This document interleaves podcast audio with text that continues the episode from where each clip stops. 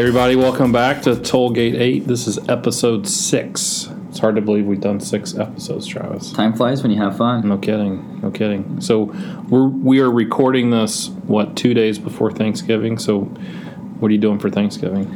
Actually, this year we're hosting Thanksgiving. This is going to be um, our first year hosting, so you can consider it a PDCA cycle.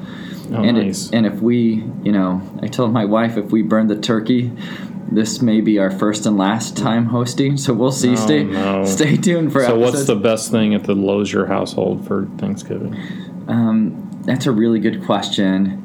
I'm like I love the cran- like cranberry entrees or um, dishes. Like real cranberries Like- or the nasty cranberries No. out of a can? No, like I know what you're talking about, like the Jello statue that comes out of the can, like pure. Right. Not that, like just like legit cranberry um, sides. Now, anytime we have that, that's a good day.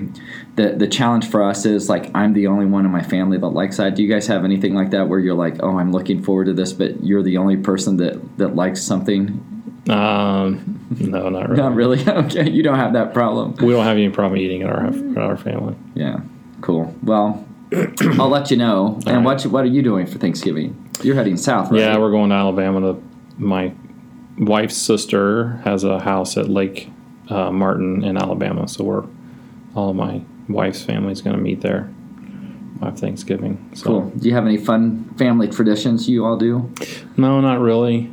Um, you know, kind of the usual: eat football, play football outside, kind of. Uh, but nothing.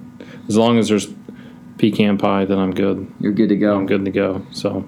Pecan and cranberries. I That's think right. That's right. All right, so today we're talking about Tollgate 2, right? So anything to wrap wrap up or recap with Tollgate 1?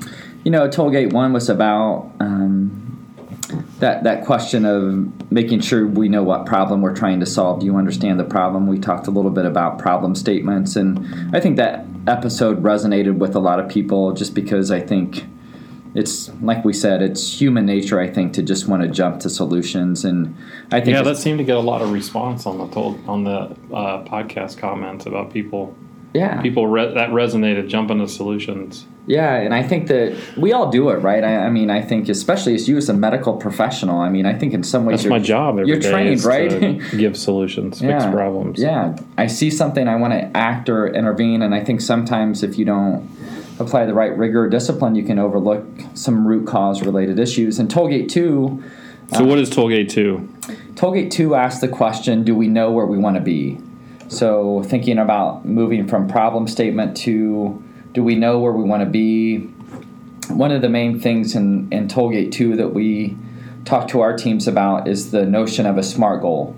So, making sure that, okay, now that we have this well defined problem statement, how do we know where we want to be? Is it specific, measurable, attainable, relevant, and timely? Those are the components of SMART. It's a very well known acronym.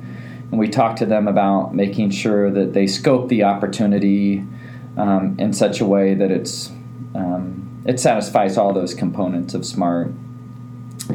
Um, so that's that's really what we're asking the teams to think about here in Tollgate to um, focus on your SMART goal.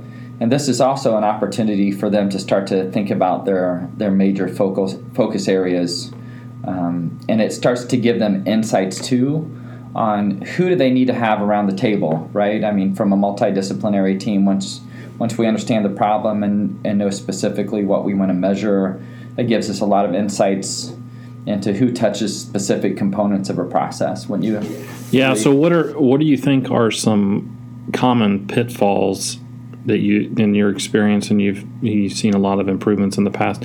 What are some common kind of pitfalls that people can get sideways in this toll gate?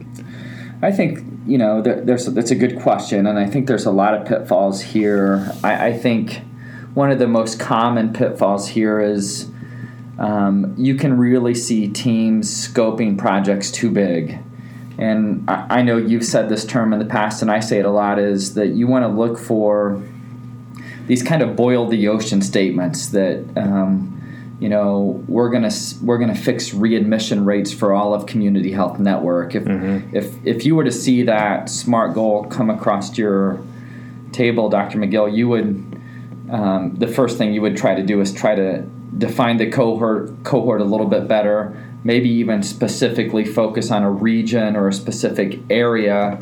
Um, and I think that you can see these teams sometimes once they get to this toll gate, um, they're very energized. They want to solve the problem, and sometimes it's just scoped too big. Mm-hmm. Um, so that that's one of the most common pitfalls I, I think um, I see, and and that scoping issue can can connect to um, any of those smart acronyms, whether it's you know the specific, the measurable, um, attainable, relevant, timeliness. That that's typically what I look for once. Um, we start to get to tollgate two. Is this the tollgate where you really start to pull? You might pull in some people outside of your improvement team? I mean, is this where you start to pull in subject matter experts, um, get their opinion on kind of defining the cohort where you want to be, the problem statement? Yeah, absolutely. This is the um, you know between Tollgate two and Tollgate three, um, and we'll talk about Tollgate three in the next episode. But this is where you really do start to transition from knowing that we've got a problem to starting to engage those stakeholders that are really close to that work to help you um, fine tune the cohort, scope your problem statement. Um, if you know if you get leadership too close to that work, it, it, increases the risk of the project too because they, they you know leaders do a great job of identifying opportunities, but really in toll gates two and three, you want to start to step away and start empowering your teams that are really close to this work to help you understand where do you have the opp- opportunities and ultimately help you respond to this question do you know where we want to be? So what's the role of analytics in this step? Because we've talked before um, whether it's been on this podcast or, or in presentations and things about really having the process drive your data which drives your analytics. So where where are we you know what kind of data and analytics are we thinking in this step yeah in episode five we talked about the, the role of analytics casting a large net when it came to the problem statement. I think if you apply that same thinking to tollgate 2 that net gets a little bit smaller because you've identified the problem and you're really trying to fine tune that cohort a little bit. If if we were to play out that readmissions smart goal that we talked about that wow if you, you just had a smart goal that says reducing readmissions for a health system that still seems really big this is maybe where we could use um, the multidisciplinary team and some analytics to say you know if you were to do an opportunity analysis maybe it's the congestive heart failure patients making this up that cohort's got a higher likelihood of readmissions than, say, um, another cohort. So that's where we've used analytics, and, and, you and your teams really helped kind of lead the way in helping us identify those opportunities. So it's that delicate balance of um, still letting the process drive your analytics in such a way, but using the insights that you can gain from those analytics to help make sure that um, we're working on the most um, important opportunity and the most important cohort, if that makes sense. Yeah. Yeah. Anything? Any last parting comments on Tollgate Two? No, I, I think that again, the most important thing for Tollgate Two is just honoring that SMART acronym.